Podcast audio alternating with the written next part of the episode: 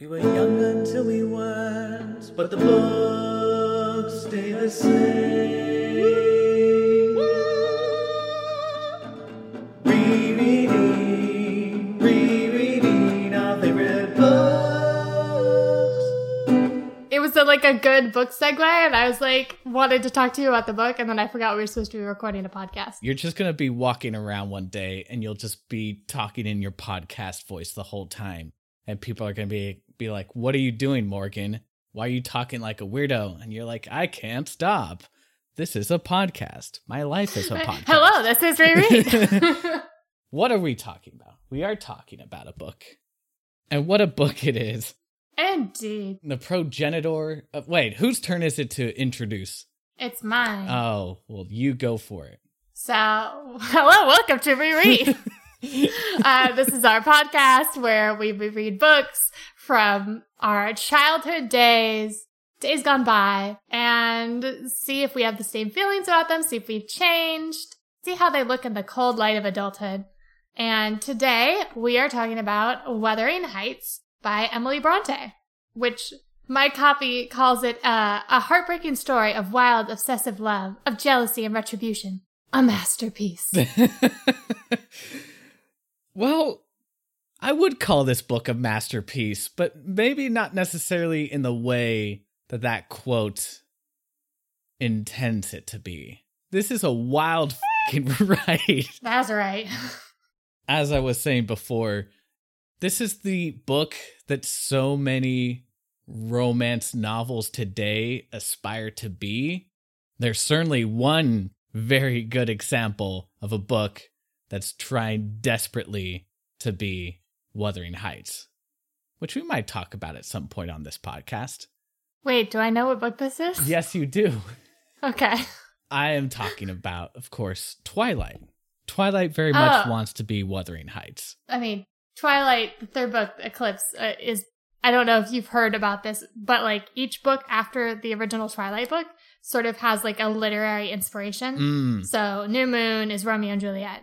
Eclipse, which is the third book, is Wuthering Heights. And they literally quote Wuthering Heights throughout it. Like, it's a very self conscious. So, yes, Twilight is trying to be Wuthering Heights. Yes. Book three is how I know Wuthering Heights, which I, I guess is a good segue to say I never read Wuthering Heights as a kid. This is my first read. That's not completely true.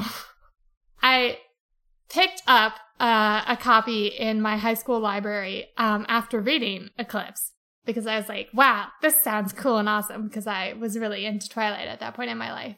And got, I want to say like three chapters in. Whatever it was, I was still in the first frame narrative. It hadn't gone into the second frame narrative yet. And was like, this isn't what I was expecting, and put it down. so that's kind of my exposure to this. So you're really the one that has the the prior experience that we're responding to. That's true. I gave myself, because I was a bored high school student, I gave myself the mission to read the main book of the three Bronte sisters. And Mm. I was going to be like, I will determine who is in fact the best one of the three. Of course, as a high schooler, I have all sorts of legitimacy in that realm.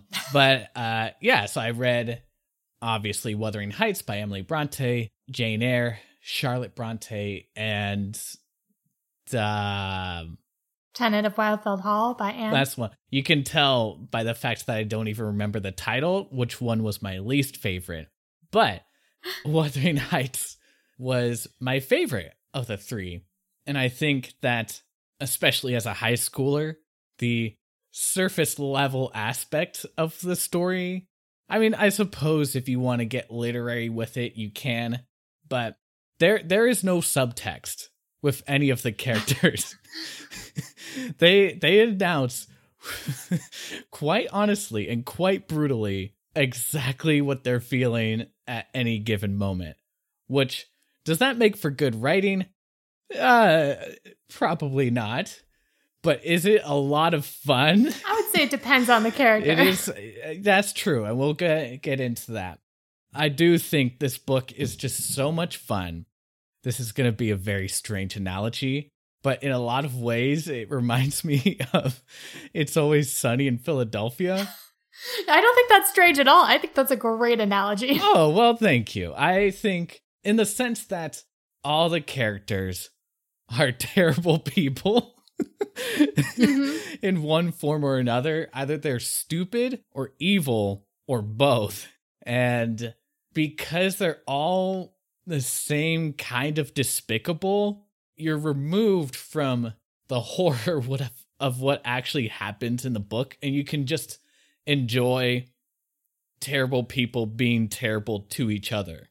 That's something I like, especially with these kind of romance novels. I have no skin in the game. I'm never thinking to myself, Hmm.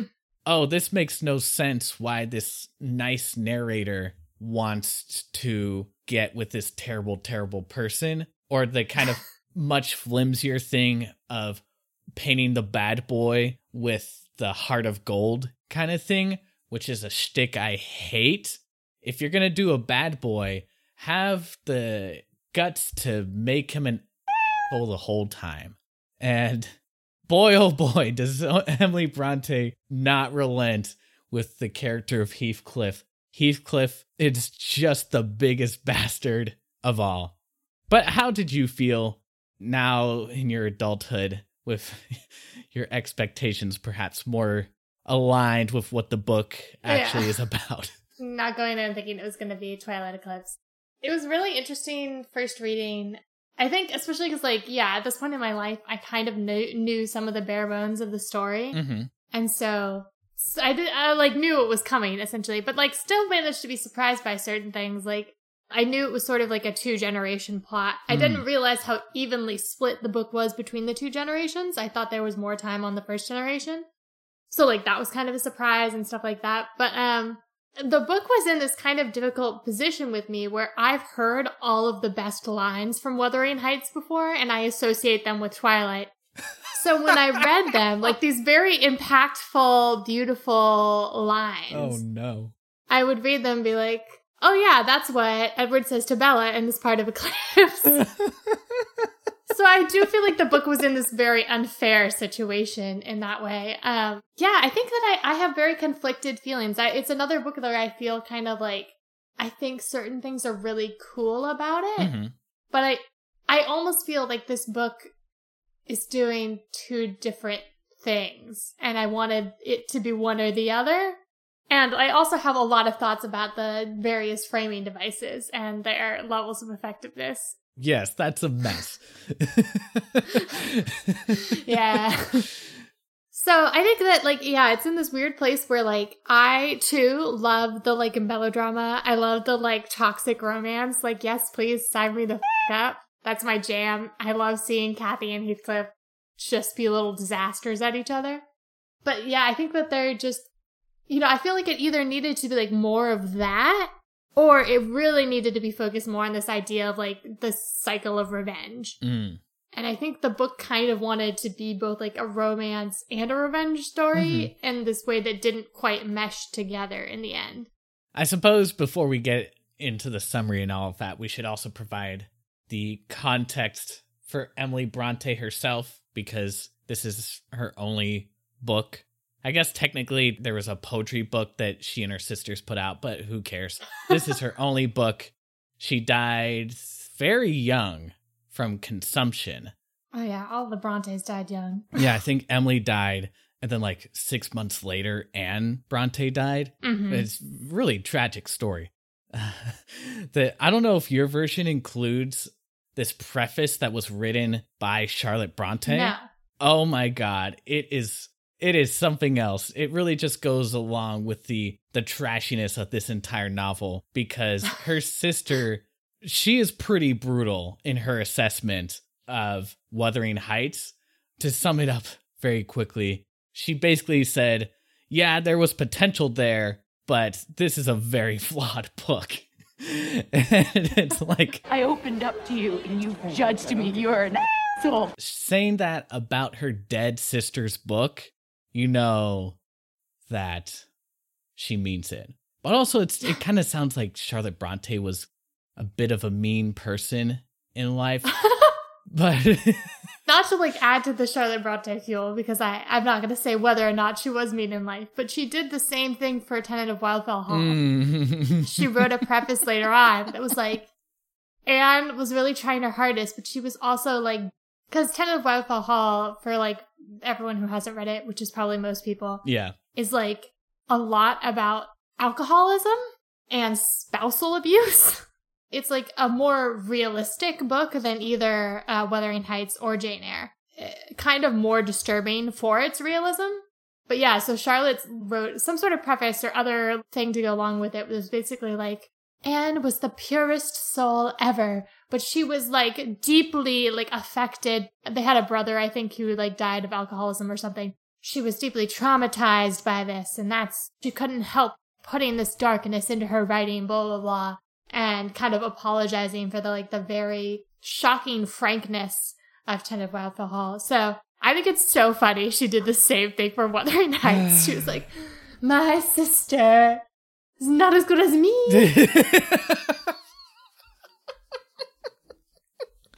I mean, they are dead. It's not like they can rebut her or anything. So, I mean, it, she kind of does have a point. The the sad part is that you can definitely see Emily Bronte is one hell of a writer. Hmm. I mean, yes, none of this book is subtle, but it's fantastically written. There are lines that are so fucking good. It's a god fine wine. And it is a shame that she died young because it would have been interesting to see if uh, she would have developed as a writer or if she just would have kept producing trash for the rest of her life. Which either way would have been fantastic because I enjoyed Wuthering Heights and I definitely would have read a sequel to Wuthering Heights. Anyway, summary time? I guess so. I feel like this is going to be a pretty short summary. For once in our god lives, this is a very straightforward book. Yeah. I mean, like, it takes a lot of time to get there. My book is like 442 pages long. In terms of actual plot points, I feel like I can do this relatively quickly. Yeah. Okay. So we open on a frame narrative. I'm just going to like put that out. It's a frame narrative. Uh huh. this guy named uh, Lockwood has uh, decided to leave society because he like had a crush on a girl and then she like dared to return it. and he's like, no, I just wanted to love you from afar. Stop that. So he's decided to flee society and he's moved into this this house that's being let by this other guy and he's like, all right, I'm gonna go visit this other guy just to be like, introduce myself, it's polite. So he's staying at the Grange, wow, uh, the Thrushcross Grange.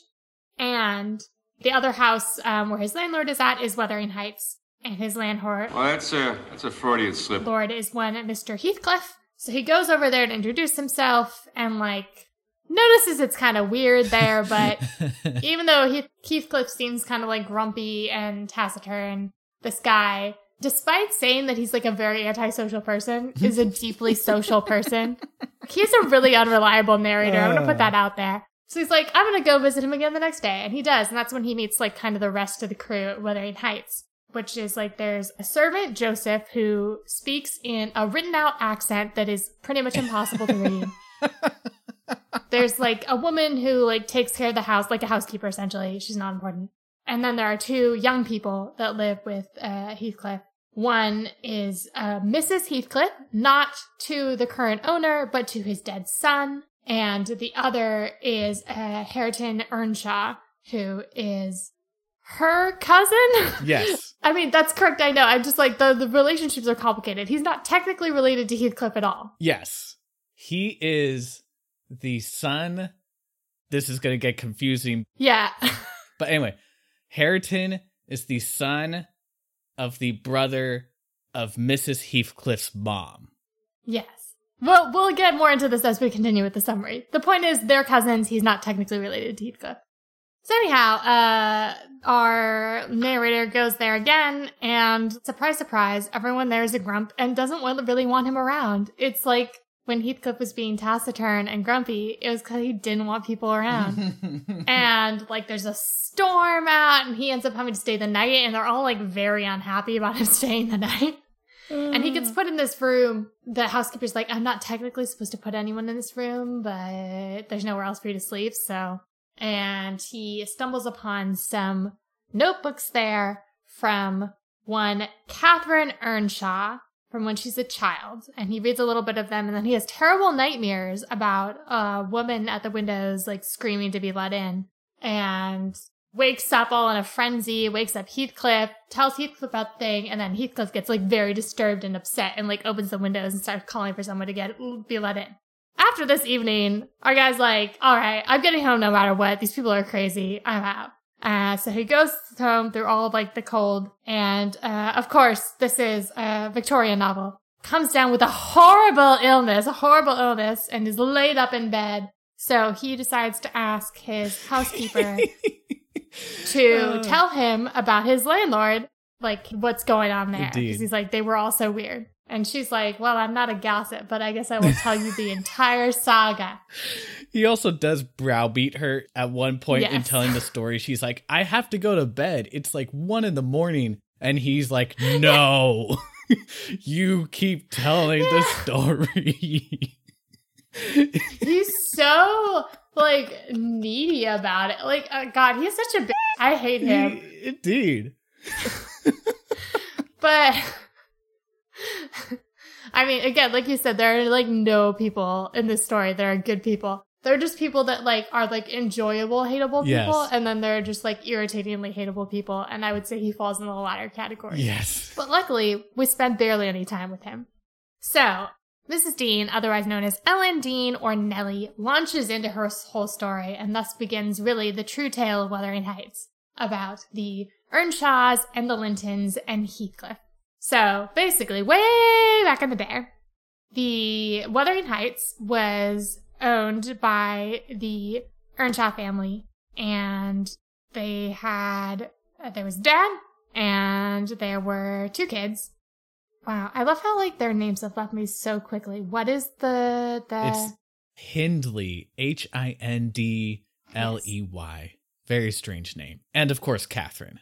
Oh yes, there's the eldest son Hindley and uh, his sister Catherine.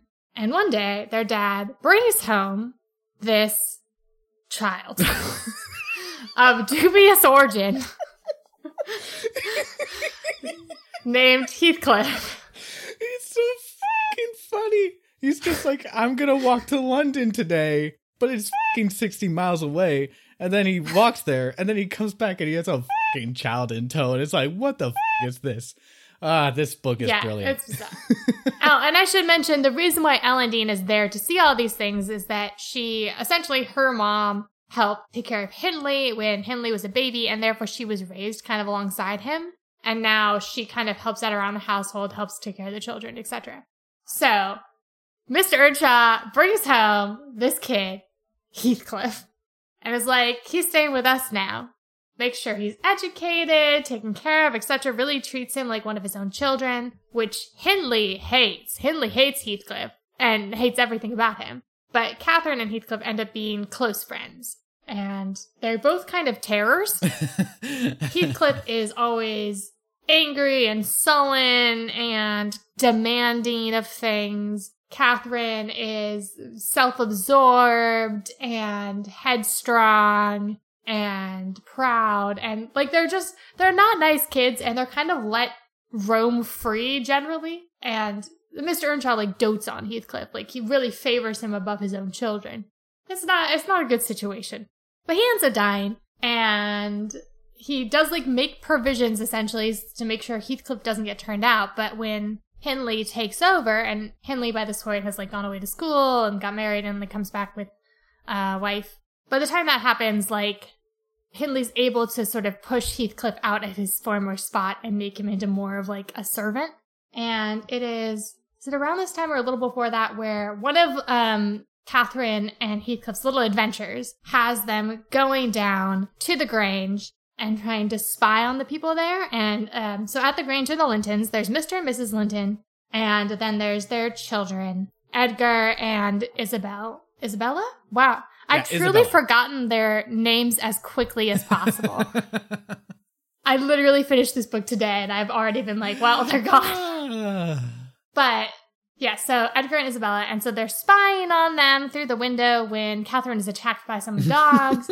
she ends up getting taken in to recuperate from her dog bites and ends up for some reason having to stay down at the Grange for like weeks.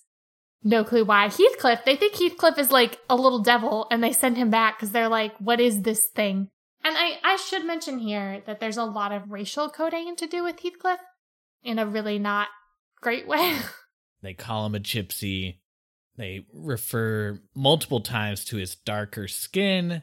It's ambiguous what exactly his origins are, but he's definitely not a pretty white boy. right. It's very ambiguous whether he's actually Romani or just has darker skin. But yes, the or just term even they use just for darker them features. is yeah. Jinx, buy me a Coke. I don't know. He's got very dark hair, dark eyes. It's that is a, like a big thing influencing how people feel about him in the book, as well as the fact that he's a terror. So anyhow, they are separated for a number of weeks as Catherine is recuperating from these horrible dog bites. when she returns, she's kind of been like ladyified by her time there. Mhm. And I like that as a term. Ladyified. yeah, it's like the best way I can put it. She's like learned manners. Yeah. Uh, she's become uh, quote unquote civilized. So she comes back, and at first it seems like maybe this has driven a irreconcilable wedge between the two of them, but they manage to remain friends. But Catherine does end up sort of juggling her friendship with the Linton siblings with her friendship with Heathcliff. She basically puts on two different personas to be with them. Anyhow, time goes on, and uh, Edgar Linton like falls in love with Kathy, wants to marry her, and she's like, "I guess I will," but also I'm in love with Heathcliff, and she has this whole discussion with Nellie Uh-huh. where like she's talking about this, and it's it's a great. It has some of the great lines Yeah. in the book, but like. Ellen Dean knows that Heathcliff's just standing there and like lets him stand through this entire conversation. Kathy's literally like, it would degrade me to marry Heathcliff as he is now, but like our souls are made of the same thing. It's wild. But Heathcliff gets very upset naturally and essentially runs away. And Kathy discovers that he's left without like giving any word and ends up making herself sick. She goes down to the Lintons, ends up getting married to Edgar, and Heathcliff stays away for a long while. I should also mention that Hindley, who had a wife for a while, his wife was very uh, weak. And when they eventually had a son, Harrington, she passed away shortly thereafter. And he was very attached to her. And after she died, ends up kind of resorting to alcohol and gambling and other unsavory things. And Mrs. Dean ends up taking care of Harrington for the most part. But then when Kathy marries uh, Edgar Linton, she is sent to the Grange to be with Kathy, and Harrington is supposedly sent away to school. Skip some time. Couple of years, something like that. And uh, Heathcliff has never returned, but now he has. He's back. Wendy, I'm home. and he's got him some money somehow. Indeed. He's been doing something somehow, and he's refined himself somehow, but he's still Heathcliff. He's also grown up a bit. He's a he's really truly now tall, dark, and handsome at this point. Yeah, well, handsome, debatably, depending on who's who's looking, but yes. Fair enough. But yeah, so he and Kathy are gloriously reunited. He decides to stay up at Wuthering Heights, which uh, Ellen Dean thinks is really weird because he and Hindley hate each other. But Heathcliff decides to stay up there, and he comes down to the Grange all the time to visit Kathy. Mrs. Dean's like, oh, I'm not sure about this, but not really much she can do. Uh. Linton's also kind of like, I hate Heathcliff, but like, if it makes you happy, babe. it's all going well enough until Kathy discovers that Isabella has fallen in love with Heathcliff for whatever reason. They're pretty isolated from the world, it sounds like. Yes. And he's, as you said, tall, dark, and questionably handsome. What options did she have, truly? and there's also like some talk about how Isabella thinks he might be serve that kind of stereotypical role of the Byron the By- Byronic? Byronic? Byronic. Byronic. Byronic. Byronic hero, the kind of romantic hero who's uh, Yes. tough and gruff, but really is a secret softy on the inside. He's misunderstood. Yeah. Which he blatantly says he is not that in front of her. Oh, yeah. Yeah. So basically, Kathy finds out and is like, girl, no. Like, I love Heathcliff more than anyone in the world, and he's trash. He's absolutely trash. And Isabel's like, You're so cruel. You don't understand. and Kathy thinks this whole thing's kind of a riot, ends up telling Heathcliff about it, and Heathcliff's like, Ew, gross. But also, she's very rich. Well, yeah, and like Heathcliff's got some some motives going on, which he talks about at various points. In that he hates Linton, he hates Hindley, and he wants to like essentially get vengeance on them both. Marrying Linton's sister could get him numerous things he wants here. So, like you know, when he comes up upon uh, Isabel alone, he embraces her. But yeah, so then Kathy finds out about this and is very upset about it. Is like Heathcliff, like what the f-? And then Linton finds out, and then Linton and Heathcliff get into a little fight, and then Kathy's like super upset. Everyone is just like the most upset. Kathy ends up going into this deep illness over how upset she is about everything. and Isabella runs away with Heathcliff to get married. And like, Kathy's illness is so bad that she's just, it's very clear she's never going to recover. When Heathcliff and Isabella come back, Edgar's like, I am never speaking to her again. I hope she has a nice life. Send her her stuff, but like, we're done. And Heathcliff really wants to see Kathy because that's his his preoccupation always. Ellen Dean, oh, we can get into how she operates in this story. Like when I, whenever I'm saying she's doing something, let let it be known it is sometimes through her own accord. Sometimes she's being coerced or threatened into things. hmm It really varies depending on the scene and what the narrative needs her to do in order to have her in the room so that she can see all these scenes. Yeah. But like, she reunites Kathy and Heathcliff, and Kathy dies shortly thereafter. Kathy also, like, before she dies, does give birth to a girl whose name is Catherine, who also goes by Kathy. So I will also be referring to her as Catherine and Kathy. I am sorry. The novel did this to me. It's not my fault. I'll call her Kathy Jr. if that clears anything up, I guess. Yeah, I think I generally, funnily enough, even though I believe the first one normally goes by Catherine and the second one goes by Kathy, I tend to think of them reversed, and I don't Yeah. know where I got that from. Well, because Heathcliff refers to Catherine as Kathy, Yeah. and then Linton, Edgar, refers to his daughter, Catherine, as Kathy, too. Yeah. But I agree with you. When I say Kathy, I'm thinking the elder one rather than Right. the the daughter. Yeah, Catherine feels the younger to me. So why don't we stick with that and say these are our naming conventions? Older one is Kathy, younger one is Catherine. Sure. Okay. All right. So shortly, was it? Yeah, shortly after this, Hindley dies, and it turns out he's like gambled away his entire estate to Heathcliff.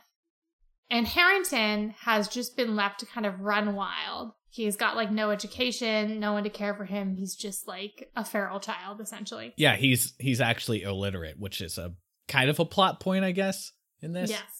And Isabella runs away from Heathcliff because, like, very shortly after marrying him, she realized he was an awful person and didn't love her and only did this for nefarious reasons. She runs away from him. Turns out she's pregnant. She ends up having a kid who she names Linton. Why do they keep doing this to me? and then Oh God. years go by.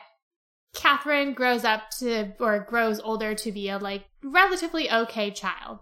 She's fine. She's got some bad qualities, but she like cares about her dad and is overall very obedient, etc. And she has no idea of like any of these things. But like after 12 years, Isabella dies, so they end up taking in Linton only for like as soon as he arrives, basically, uh, Joseph, Heathcliff's servant, shows up and is like, hey, my master wants his kid Give me the baby before I stab you in your neck. because of how like child laws worked uh, Yeah. at the time. And honestly, like, still work today, probably. Yeah. they can't really do anything to prevent Heathcliff from taking Linton, so Linton Yeah. ends up going up to Wither- Wuthering Heights. Other than Heathcliff, who just gets absconded with. like truly the wa- wildest plot point is just uh, that's not true there's so many wild plot points but the fact that heathcliff is just obtained is bizarre I guess But it yeah. was a different time. I don't know. like there was no one really taking care of all these orphans and i suppose if he wanted to just take one for himself like who was gonna stop him weird but okay Yeah. Okay. Right. So on her 16th birthday, Kathy ends up going for this ride on her own to like explore and ends up essentially discovering Wuthering Heights and realizing that her cousin is there and also discovering that Hareton is her cousin because she didn't realize she had another cousin even. hmm No one has told her Jack. Linton, just to give a quick character sketch on him, Oh boy. is like he looks nice and he's not horrible, but he's very sickly and he's a whiny brat. Yeah. Like the worst sick patient ever, and he's also constantly sick. He would definitely be played fi- by uh, Timothy Chalamet. Wow, your Timothy Chalamet Minota has been documented on a number of these podcasts. I- I'm just gonna. I'm just telling you, it's something about his face, man. I just, I don't know what it is. I just, It's just biased. it's- yeah, well, But yeah, anyhow, so even though he kind of sucks, she ends up getting very attached to him. But then her father, after discovering that she's had this whole adventure, tells her essentially that Heathcliff's a really bad person. And she, Catherine, really believes her father and is like, okay, I, I won't ever go up to Wuthering Heights again. But she contrives a way for her and Linton to exchange letters. And so they end up exchanging letters for quite a while and they get very romantic. And let's all remember this is the Victorian period and that's why cousins are getting romantic Mhm. with each other. yes. Ellen Dean discovers this, makes the choice not to tell Linton, but makes Kathy stop writing, or makes the choice not to tell Mr. Linton, Edgar, and makes Catherine stop writing to Linton Heathcliff. Uh, and also God. burns all of the letters because if you want somebody to stop doing something, the way to do it is by traumatizing them. Yeah. Yeah. Uh. Whatever. But things happen, and also Heathcliff has this master plan where he wants Linton to marry Catherine because Edgar doesn't have any other heirs.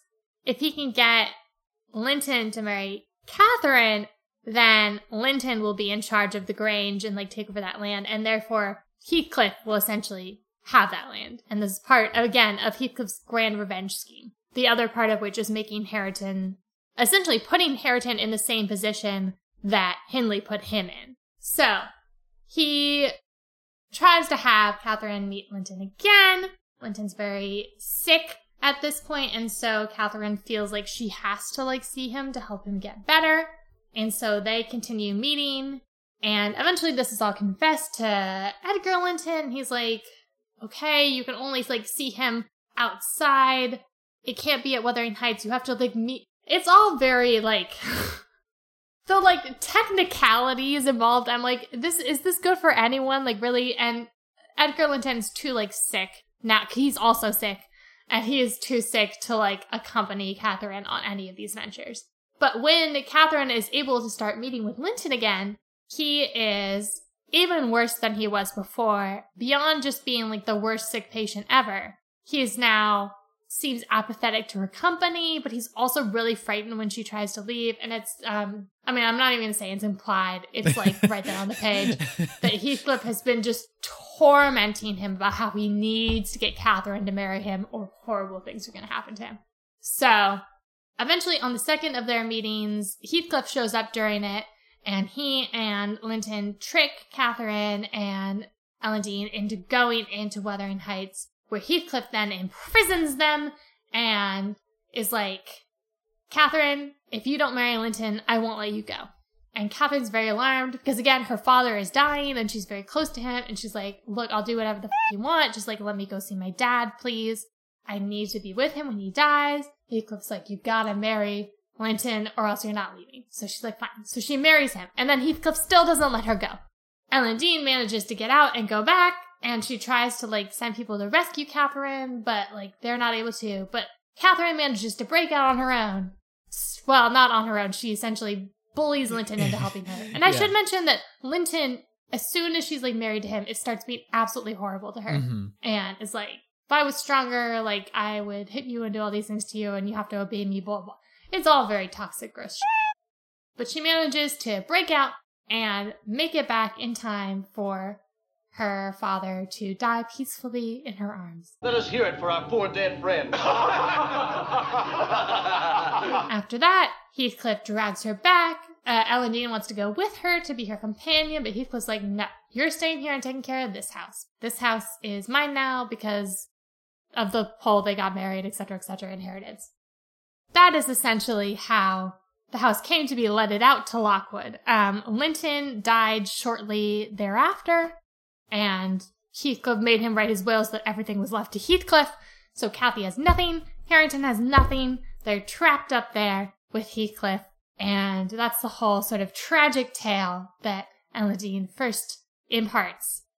Lockwood, and by this point, has recovered, Oh god. and he's like, "Well, Uh huh. sorry, go." Oh, I was just gonna say Lockwood's takeaways throughout this story are just the funniest Mm. possible because he is so fucking dense. He's he's heard this horrible, horrible story, and he's like, "Well, I guess I shouldn't marry Catherine then because she might be crazy like her mom." And it's like, what the? Who the f- cares about you, dude? It is so obnoxious. right, like. Uh, Ellen Dean makes like one insinuation that maybe he should marry Catherine because she wants to like help Catherine get out, essentially. Mhm. And then Lockwood's takeaway is that like Cath- Catherine wants to marry him and Ellen Dean wants them to get married, and therefore that like the big takeaway is whether or not he'll marry Catherine. Even though the first time they met, she like was horrible to him. She Mhm. hated him. She was like not into him at all. But he was like, ah, yeah. Maybe that's his type. I mean, true. He did not want that girl to like him back. Yeah. Uh, but oh yeah. Anyhow, so he's like, I'm gonna leave. I'm done here. I'm I'm I'm tired. So he goes one more time to Wuthering Heights to like essentially let Heathcliff know he's piecing out.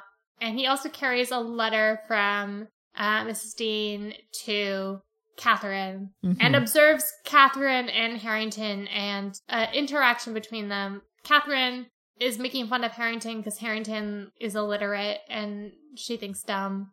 And Hareton like clearly wants to like better himself and please her and is kind of like seems interested, but she's constantly like laughing at him and mocking him, etc., etc. And then they get into spats. Yeah, so Lockwood leaves. And then he ends up coming back a little while later because he's like passing through to get to somewhere else. And he's like, oh, I should show up and like basically give his final rent check so that he can just kind of be done with the place. And he runs, he goes to stay at his place, but he didn't tell anyone he was coming, so no one at the Grange is ready for him. So he ends up, uh, while they're trying to get things ready for him, going up to Wuthering Heights to give that final check to Heathcliff. And he discovers Catherine and Hareton there in a much different situation than he last saw them. Very cozy. She's teaching him to read. He's all like done up like a proper gentleman. And he's trying to bargain for like kisses. He's like, if I if I read this, will you kiss me? She's like, read it first. Uh, but like very lovey dovey. Also cousins. I just think it's important to remember. Um, and he also he's like, I'm not going to interrupt their like being lovebirds at each other. So he goes around and finds Dean in the kitchen, and that's what he says, but I think the real reason he's like, oh, f- I could have married Catherine myself. I mean, I think he says something along those lines. But anyhow, he like finds Mrs. Dean, and she tells him basically that Heathcliff is dead. Dead. How? When? The like circumstances of his death are kind of like weird. He, you know, was kind of dead set on keeping Catherine and Hareton apart. He didn't want them to be allies. But like one day, Catherine decided to sort of repent for being such a hole to Hareton. And uh, they made up and became friends and started liking each other. And like Heathcliff noticed this, but like really wasn't able to bring himself to stop it. Partially, it's insinuated because they both Hareton looks quite a bit like Kathy. Um, Catherine has like her eyes. There's a multiple moments in this section where it talks about like Heathcliff looking at them and them looking very Kathy-ish. And so there's this one moment where he like clearly just decides he's not gonna interfere, and then after that he starts acting very strange, like he's seeing something. This is actually not on the page, I think, but like it's pretty obvious he's seeing Kathy. Like that's that is it's not hard to like put those clues together. And it makes him animated and excited, and he ends up not eating for four days and dying. And they bury him next to Kathy, and the Wuthering Heights and the Grange go to Kathy and Hareton, who are going to get married. And Mrs. Dean's like, I'm very glad you didn't marry Catherine. Lockwood. the end. Everyone sees that Lockwood sucks. Which is remarkable because they've they've literally all have lived with Heathcliff. and nonetheless, they're like, thank God we did not have to deal with Lockwood. yeah. Ah, beautiful. One thing I do want to highlight probably the wildest detail in this whole book that you left out, and it comes near the end, where Heathcliff, for whatever reason, just starts talking to to Ellen Dean and reveals that not once but twice he has unburied Kathy's body. I know I left it out. I just literally couldn't think of a good place to like put it in. And I was like, you know what? I know we're going to talk about it. So like Oh my god. But yes. It's and he like amazing. specifically bribes the people at the cemetery so that he'll be buried like ne- like Yeah. right next to her. and they, and he also has this like scheme where they're gonna break open the sides of Kathy's and Heathcliff's coffin, so like Right. their bones will mingle together or something like that. Right. Ed- and Edgar, Edgar on her other Yes, side will have like a barrier. Edgar is, is buried there too, so it's it is the strangest. It's a very, um, but the grit the best part it's it doesn't even end there because the second time Heathcliff is unburying Kathy's body, he's like struggling to open the coffin in order to cuddle with her when suddenly he feels like a presence and he is convinced that it was Kathy's ghost. and so he's like spends the rest of his life seeking out Kathy's ghost. Who he then finds. Just he he just loves her that much. It's it's true love. What can I say? Yeah.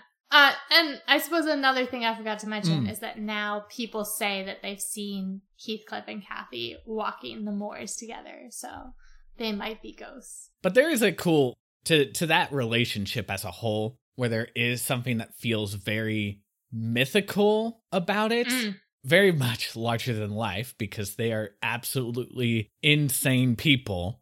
Yeah. and their passion is so extreme and Mm. so volatile. But it's also weirdly connected to the moors, which is where they live, to to the natural surroundings. And moors, I suppose, are very mystical kind of places. Mm-hmm. Strange creatures lurking about, Grendel and so and such. A lot of their relationship fits into that kind of dynamic. So it's very fitting that their ghosts would be seen around the moors, regardless of even if it's true, it does add to the kind of legend of Heathcliff and Kathy that they are so connected to these lands. There's this great Yeah. this great line near the end that Heathcliff has where Ellen Dean says something like basically, why don't you just move on, dude? Which is very reasonable. Kathy's been dead for a while now at this point. And Heathcliff is like, no. And part of the reason is because he says, how's it go? For what is not connected with her to me, the entire world is a dreadful collection of memoranda that she did exist and that I have lost her. Ah, yeah. Ah, it's a beautiful line, but it also feels very fitting that this the sense of the spirit because it this book really does feel haunting in a lot of ways. Mhm. Literally, there's talks of ghosts, and Lockwood literally dreams Kathy's ghost showing up at the window. But there's also just this sense of something haunting the land. And so, to me, it was a very satisfying conclusion to this very toxic relationship. They are, in a sense, united in the Moors themselves as spirits of some kind. Or even if they're not spirits, they, they have become a part of the Moors. And it's beautiful in its own way. Yeah, I mean, like as someone who really enjoys reading about like really toxic, ridiculously codependent relationships, truly, yeah, the achievement of Wuthering Heights in a lot of ways is that Kathy and Heathcliff's relationship, which honestly doesn't have that much time on the page where you're actually seeing the two of them together. Mhm. If you actually look at the percentage of the book where you're seeing the two of them together, it is relatively small.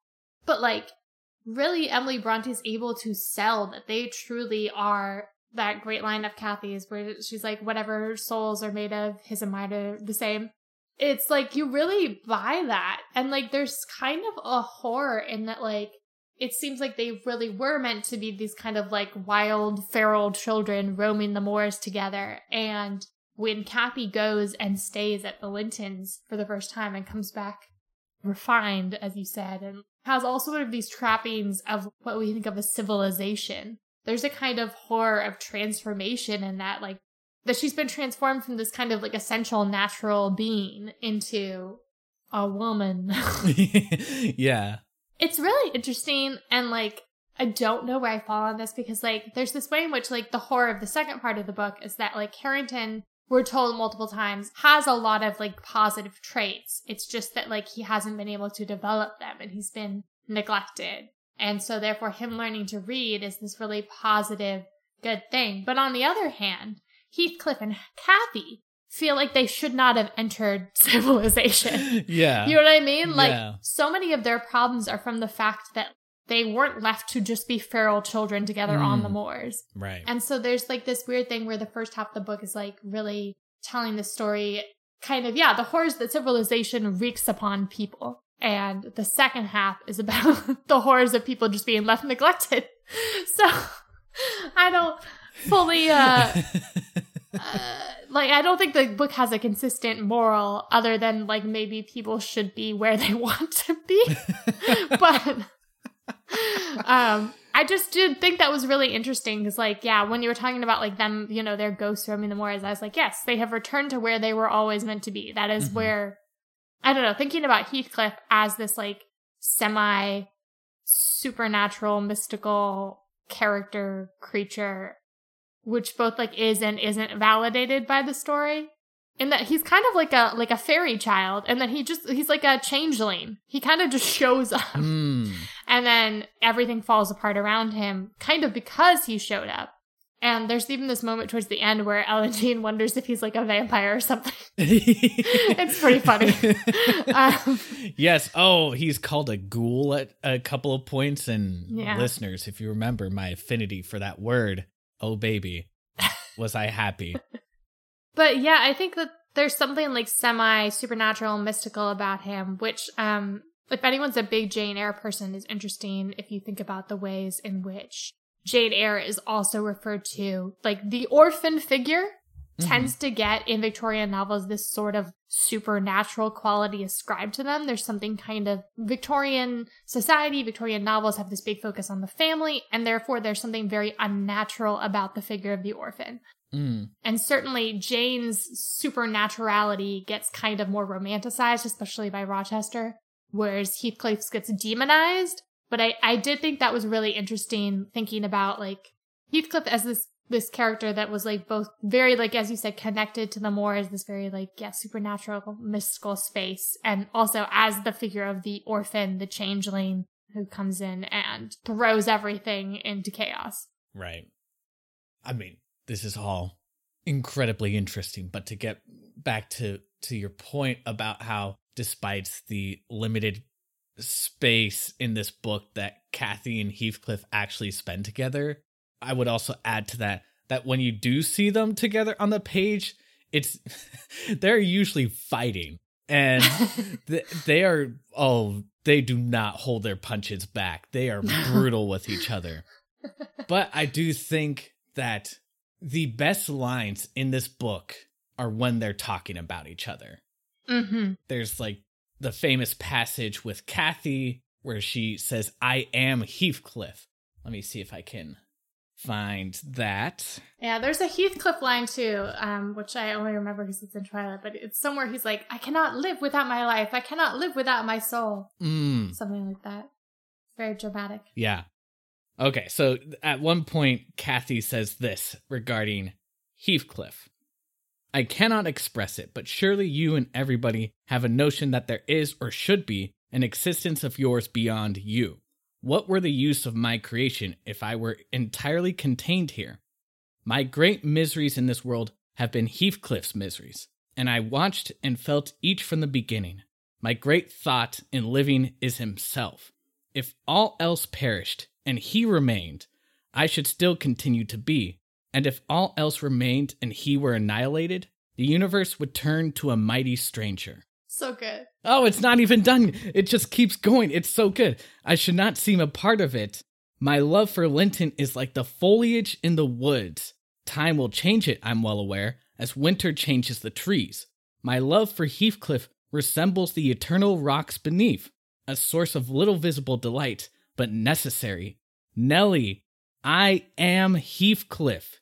He's always, always in my mind, not as a pleasure any more than I am always a pleasure to myself, but as my own being. My God. Ugh. so good Again, to be clear, everything about this relationship is toxic. These people are way too involved in their own passion. None of this is healthy, but you can't help but get swept up into it.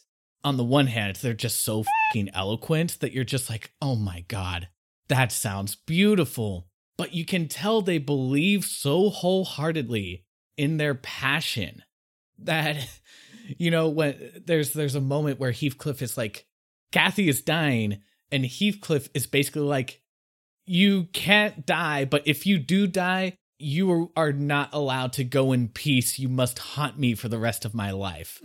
Yeah. Which is like okay but he says it with such conviction that you're just like you know what? In the terms of uh the fantasy of romance there is kind of this sick appeal to the idea that someone loves you so much that they Mm. would rather be haunted by you than spend a single day without you. God, I could, I feel like we could just read off quote after quote.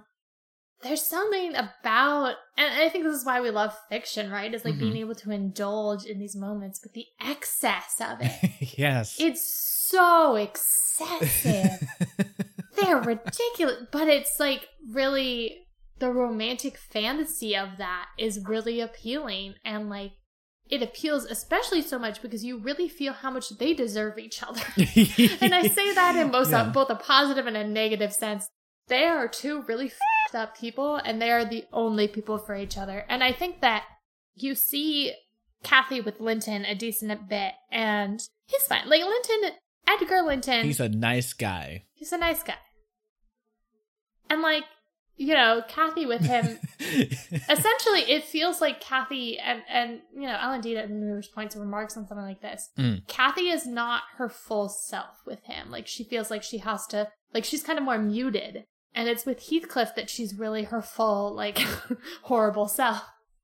And so, as much as like the relationship between Kathy and Edgar Linton is so much healthier in many ways, you can't help but feeling like she's deprived of something Mhm. because she's not with Heathcliff. And like the tragedy of, and like, I mean, she's a horrible person for even saying this in the first place. The tragedy of when she's like, it would degrade me to marry Heathcliff right now because, like, in the eyes of society, essentially, Heathcliff was like at that point just like a servant, and he was also like not very literate and etc. etc. And so she's like, but but I don't want to marry Uh. Edgar Linton. yeah. She she she digs her own grave in so many senses, but like.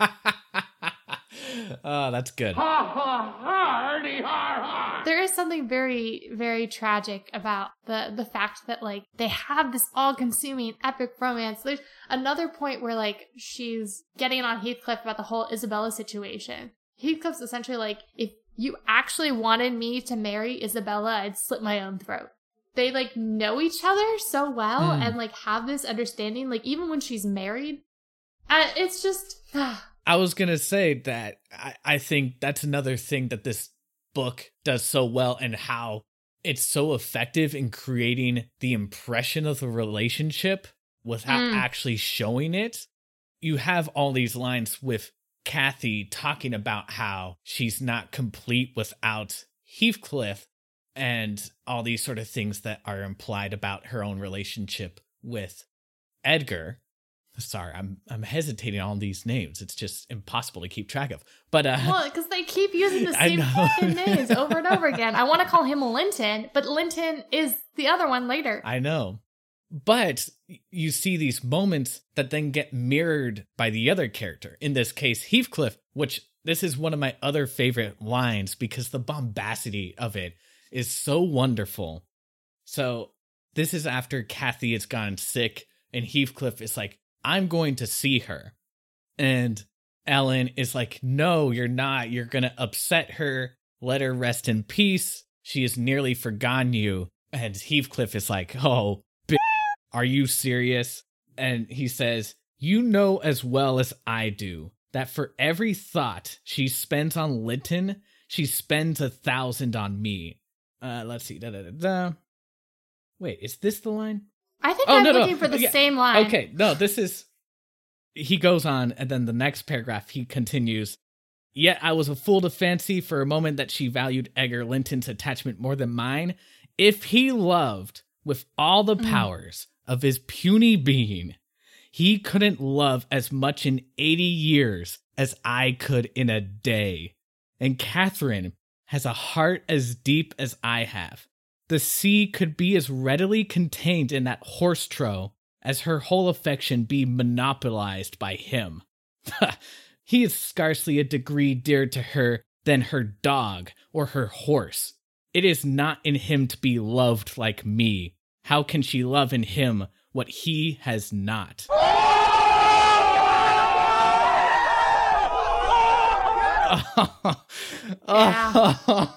Oh, wait, there's another there's another line in there somewhere that I've been searching for this whole time. Maybe you can help me find it. There's a line before that that goes, Two words would comprehend my future death and hell. Existence after losing her would be hell. Oh, that one's also good. Oh god, what is the fucking line? oh, where he would like back off? Yeah, yeah. I just get lost in his speech. Yeah. They're so lost. Oh, yes, yes, yes. And there you see the distinction between our feelings. Had he been in my place and I in his, though I hated him with the hatred that turned my life to gall, I never would have raised a hand against him. You may look incredulous if you please. I never would have banished him from her society as long as she desired his.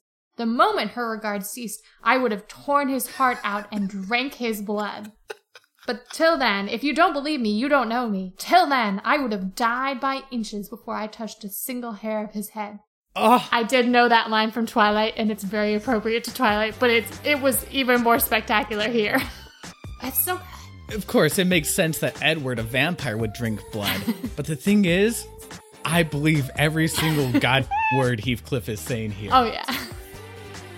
Catch part two next week on Reread. See you then.